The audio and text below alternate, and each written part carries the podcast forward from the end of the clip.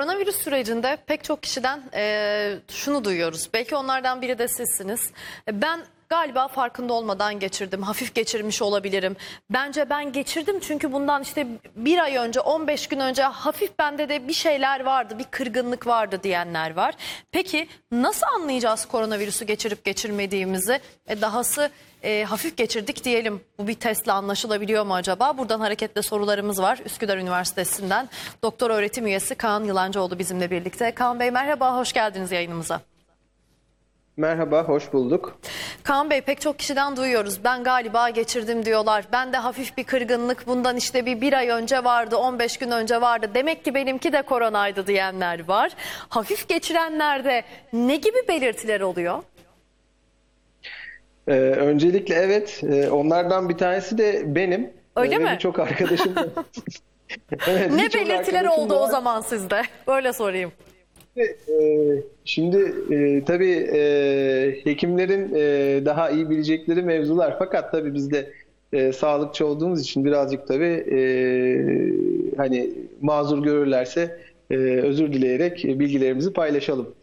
Şimdi e, biliyorsunuz koronavirüs e, bir solunum yolu enfeksiyonu. Yani bu solunum yolu enfeksiyonunun e, yani gripten bir farkı e, semptom olarak gripten çok farkı var tabii ki. Yani öldürücülüğü olsun, bulaşıcılığı olsun. Virüsten tabii bahsetmiyorum ama semptom olarak çok bir farklılığı yok. E, yani özellikle e, şimdi biz de hekim arkadaşlarımızla görüşüyoruz. KBBC arkadaşlarımızla, kulak burun boğazcı arkadaşlarımızla, solunumla ilgili göğüs hastalıklarıyla ilgilenen uzman arkadaşlarımıza. E, onların gördükleri şimdi nörolog arkadaşlarımızda bir takım semptomlar var mesela çok özel semptomlar. Mesela tat koku duyusunun kaybolması. Bunu duymuşsunuzdur mesela. Sadece tat koku duygusu yok ama e, semptom da yok. Bir Bu tek bununla tat koku duygusunu mesela var. yalnız hocam şunu sormak istiyorum. Tat koku duygusunu duygusunu kaybetmeyi ben hep ağır hastalarda duymuştum. Hafiflerde de olabiliyor mu onu kaybetmek? Tabii ki, tabii ki yani sadece onunla da gidebilir. Yani sadece öksürebilirsiniz, e, ateşiniz çıkabilir, biraz halsizlikle de geçirebilirsiniz, biraz e, nezle gibi bahar nezlesiyle karıştırabilirsiniz. Yani e, çok hafif geçen, semptomsuz geçen, e, hatta ve hatta hiç semptomatik, asemptomatik olan yani semptom göstermeyen dahi insanlar var. Ve bunun yüzdesi de oldukça fazla, %30 ile %50 oranında e, semptomlar ya çok hafif oluyor veyahut da hiç semptom göstermiyor bu insanlar. Yani bulaştırmaya devam ediyorlar, kendileri hastalanmıyorlar. Şimdi e, aynı grip gibi. Hiç yani mesela hepimiz geçirmişizdir e, böyle grip. E, soğuk algınlığı. Mesela işte evinize gidersiniz, hafif bir üşüme gelir. Ne bileyim işte iştahınız kapanır, halsizleşirsiniz falan. Aslında o arada bir grip geçiriyorsunuzdur veyahut da bir soğuk algınlığı geçiriyorsunuzdur. E, ve ertesi günü bir şeyiniz kalmaz. Yani e, veyahut da bir iki gün sonra bir şeyiniz kalmaz ya da ilerler. Yani buna benzer durumlarla evet e, karşılaşılabiliyor. Yani bu solunum yolu enfeksiyonlarıyla karıştırılabilen bir durum. Ama e, ikinci sorunuza geleceğim. E, bunu nasıl anlarız? Bunu anlayamazsınız. Yani e, şimdi ben benim burnum aktı, çok ağır grip oldum, efendim zatüre geçirdim. E, acaba ben Covid oldum mu yoksa Covid'den miydi yoksa başka bir şeyden miydi? Bunu anlamanızın tek bir yöntemi var. Hastanede e, antikor testlerinizin yapılmasıdır. İki tip antikor vardır. Bir tanesi akut dönemde gelişen immunoglobulin M dediğimiz. Bir tanesi de uzun dönemde e, yani koruyucu olan antikor. E, immunoglobulin G dediğimiz iki tip antikor vardır. Bu antikorların e, oluşması da zaman alır. İyileştikten e, yani hastalık başlar başlamaz hemen antikor gelişmez. Belli bir dönem hastalığa karşı e, vücut direncini gösterir. Hastalığı yenerken tabii ki antikorlarınız yavaş yavaş artmaya başlar. Arttığı zaman da siz bunu e, antikor testi dediğimiz ELISA testleridir bunlar. E, bu kan testleridir daha doğrusu halkımızın anlayacağı dille Evet. kan testiyle e, hastanede bu antikorlarınız oluşmuş mudur, oluşmamış mıdır diye bakılır. Bu antikorlar da özellikle neye? Bu hastalıklara spesifiktir. Yani e, grip için grip antikoru bakılır. Covid için Covid yani SARS için SARS antikoru bakılır. HIV için HIV antikoru bakılır. Hepatit için hepatit antikoru bakılır. Yani bu antikorlar hastalığa spesifiktir. Dolayısıyla e, bu gidip hastaneye gidip de e, test olunursa e, kan tahlilinden sonra antikorlarınız oluşup oluşmadığına bakılır. Hastalığı geçirip geçirmediğiniz o zaman ancak söylenilebilir. Yoksa e, semptomlar üzerinden ya ben çok ağır grip olmuştum e, acaba Covid miyim? Muhtemelen Covid oldum, geçirdim deme ihtimaliniz maalesef yok. Çünkü hem şu, şu dönem hem bahar alerjisinin çok ağır olduğu bir dönem Evet. hem e, grip e, sezonu hala grip hastaları devam ediyor. Yani e, başka bir, bir takım parainfluenza gibi başka rinovirüs gibi başka bir takım e, virüsler de var etrafta. Onlarla da e, enfekte olunabilir. Dolayısıyla antikor testi, kan testi yapılmadan siz bunu bilemezsiniz. Hiç kimse de bilemez. Evet. Peki o hafif geçirenleri kanındaki o antikor yine korur mu ağır geçirenler gibi? Bir de ne kadar süre kalır o antikor vücutta? İşte bu büyük bir tartışma. Şimdi bu konu e, maalesef bir e, muamma. E, bir takım yapılan deneylere göre şu anda bazı makaleler e, hali hazırda çıkıyor. Hayvanlarda yapılan bazı çalışmalar var. Antikor geliştiği gösterildi. Fakat insanlarda yapılan bir belirli çalışma, özellikle Güney Kore'de yapılan bir çalışma çok enteresan.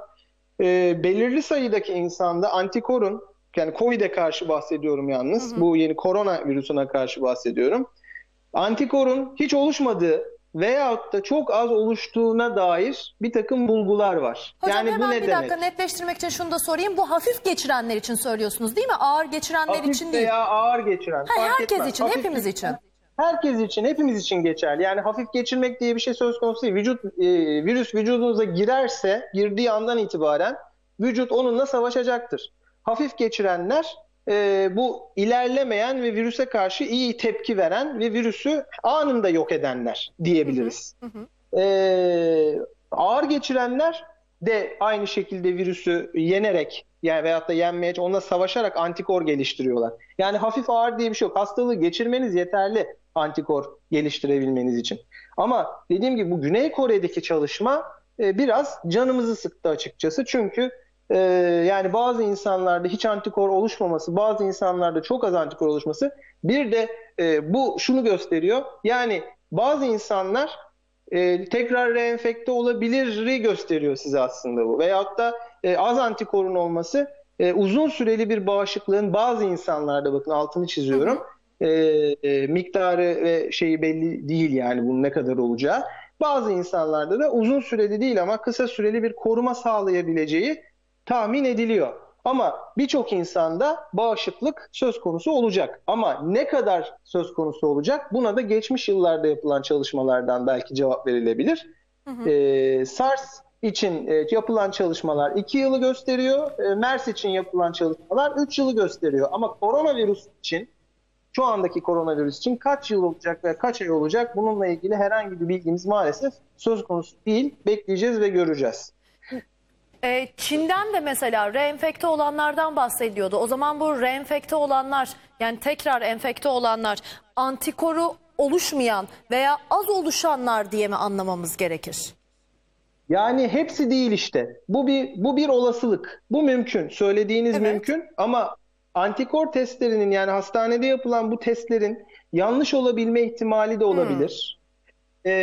Çünkü eğer testi yaptınız yanlış çıktı. Adam enfeksiyon yok diye yolladınız ama halbuki enfeksiyon yani virüs hala vücudunda olabilir. Bu tekrar hastaneden çıktığı için tabii ki tekrar ne olacaktır? Virüs yavaş yavaş artacaktır şeyini e, tam olarak iyileşemediği için. Bu da olabilir. E, reenfeksiyon da olabilir. Şu anda onu da bilmiyoruz. Yani bunun için kesin bir şey söyleyebilecek bir şeyim yok elimde. Datam yok. E, bil- bilimsel bir şeyim yok. E, bunların ikisi söz konusu.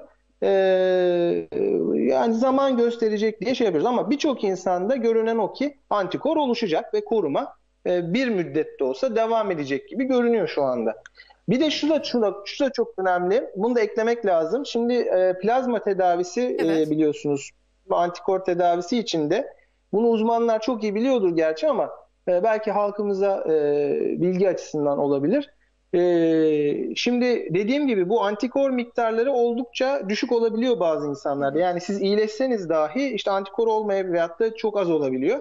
Bu yüzden bu plazması alınacak insanların antikor miktarlarını yani titrelerinin antikor titresi deniyor bunlara. Antikor miktarı. Bu miktarın tayin edilmesi gerekiyor. Yani e, boş bir plazma da almış olabilirsiniz. Yani antikor içermeyen veya çok düşük miktarda antikoru olan bir plazma e, da e, alına, alınma ihtimali doğuyor burada. Buna da dikkat etmek gerekiyor. Bu da e, teknik açıdan e, önem arz ediyor. Peki hocam. bir de şu ha, var. söyleyin. Yapılan çalışma, yapılan çalışma bir de şunu söylemiş. O da çok enteresan. 50 yaş üzerinde gençlerde antikor titreleri düşük bulunmuş mesela yapılan çalışmada. Yani antikor titreleri e, 50 yaşından sonra özellikle bireylerde oldukça yüksek miktarda bulunmuş o çalışmanın söylediği e, gösterilen e, bilgi. E, Bu da enteresan bir Neden e, sonuç olabilir bu arada. mesela yani e, gençlerde düşük 50 yaş üstünde yüksek? Ee, yani bunun nedenini bilmiyorum. Söyleyeceğim herhangi bir şey benim kendi fikrim veyahut da spekülasyon olur. O yüzden isterseniz bilimsel bir altyapısı olmadığı için söylemeyeyim. Peki e, bu Çünkü hast- oradan e, başka şeyler anlaşılıyor biliyorsunuz. Genleri Doğru gidiliyor, söylüyorsunuz. kendi fosil gidiliyor falan. Hani e, o noktaya gelmeyelim. Peki doğru söylüyorsunuz. Şimdi şunu da sorayım hafif atlatanlar, ay ben atlatmış olabilirim diyenler için e, akla şu da gelebilir. Ya acaba organlarıma bir zarar vermiş olabilir mi? Sonuçta vücut bağışıklık sistemi o virüste mücadele ediyor. E, böyle bir şey olabilir mi? Veya varsa bunun zaten bir belirtisi olur herhalde değil mi? E, mutlaka olur. E, yani çok ağır geçiren vakalarda e, elbette ki daha sonrasında solunum fizyoterapisi e, yani solunum fizyoterapistleriyle beraber bu nokta da çok önemli. Solunum fizyoterapisi aynen bacağınızı kırmış gibi düşünün kendinizi. Kırıktan iyileştiğiniz zaman nasıl fizyoterapiste gidip kırık için antrenman yaparak tekrar eski kas kuvvetinize kavuşuyorsunuz. Yine aynı şekilde ağır geçiren vakalarda e, muhtemelen bir solunum fizyoterapisine ihtiyaç doğacak gibi görünüyor. Ama e, şimdi başka bir takım söylentiler de var. Şimdi bunlar tabii bilimsel olarak bazıları gösteriliyor ama çok nadir vakalarda görünüyor. Nörolojik bazı bulgular e, kaldığına e, dair yani e, bir takım sinirsel bulguların kaldığına dair bir takım çok küçük ama dediğim gibi yani vaka çalışmaları var.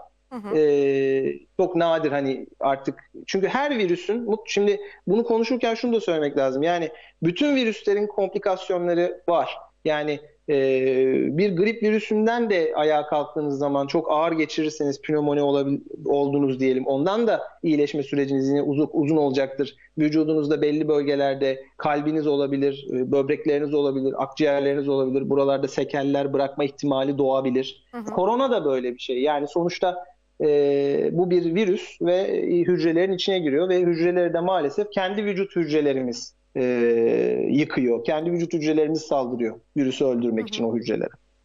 Peki son sorumu da sorayım hemen hocam size. Şimdi az önce bahsettik ya kimi e, vakalarda semptom hafif oluyor hatta görülmeyebiliyor. Bunu çok kişiden duyuyorum. E onda hiç belirtisi bile yoktu veya o çok hafif atlatmıştı. Neden birinde semptom yüksek görünürken yaş olarak da aynı olanlarda bunu görüyoruz. Kiminde ya hiç görülmüyor veya çok e, hafif işte griptir, nezledir gibi geçiyor gidiyor. İşte tam burada benim alanımla ilgili bir soru sormuş oldunuz sonunda. E, genetik tam burada genetik devreye giriyor işte ma- e, maalesef. Şimdi hepimizin e, farklı bir aynen siz nasıl yani yanımdaki e, arkadaşlarımla nasıl yüzüm, tenim, e, gözlerimin rengi, saç rengim e, nasıl fark ediyorsa genetik olarak e, aynen mikroplara karşı verdiğimiz tepkiler de bu kadar fark ediyor genetik olarak. Yani e, mikroplara karşı verdiğiniz e, bağışıklık yanıtınızı aynen göz renginiz gibi düşünebilirsiniz.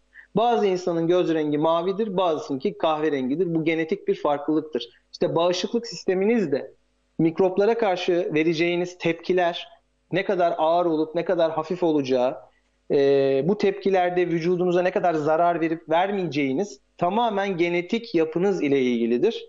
E, bu sebeple maalesef e, bilemiyoruz şu anda. Yeni çalışmalar var, genom çalışmaları şimdi yeni başlıyor. Hatta Türkiye'de bu konsorsiyumlardan bir tanesinin içerisinde olacak. Bu genom çalışmaları şu anda işte bu e, e, insanlardaki bu farklılığın e, neden olduğuna dair yanıtları arayacak. Mesela şunu düşünün, kadınlar erkeklerden çok daha az etkileniyor. E, bu şu anda bir gerçek. Evet. Bunun nedeni ne olabilir? Cinsiyet farklılığı. Cinsiyet farklılığı yani hormonal farklılıklarımız var, belirli fizyolojik farklılıklarımız var kadınlarla. E, kadınlar burada biraz daha şanslı.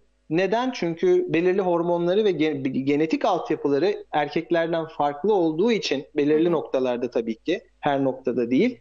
e, bunlar onlara avantaj sağlayabiliyor. Yani kadın erkek arasındaki fark gibi yine bireyler arasında da böyle e, ufak da olsa büyük de olsa böyle genetik farklılıklar var. Bu sebeple herkesin hastalığa karşı verdiği yanıt farklı. Ve hatta kullandığınız ilaçlara dahi mesela işte bilmem ne atıyorum X ilacını kullandı ve iyi geldi. Size X ilacı kullandınız iyi gelmedi. İşte bunun nedeni de sizin genetik faktörleriniz. O yüzden e, amcamın oğluna iyi gelen ilaç maalesef bana iyi gelmiyor.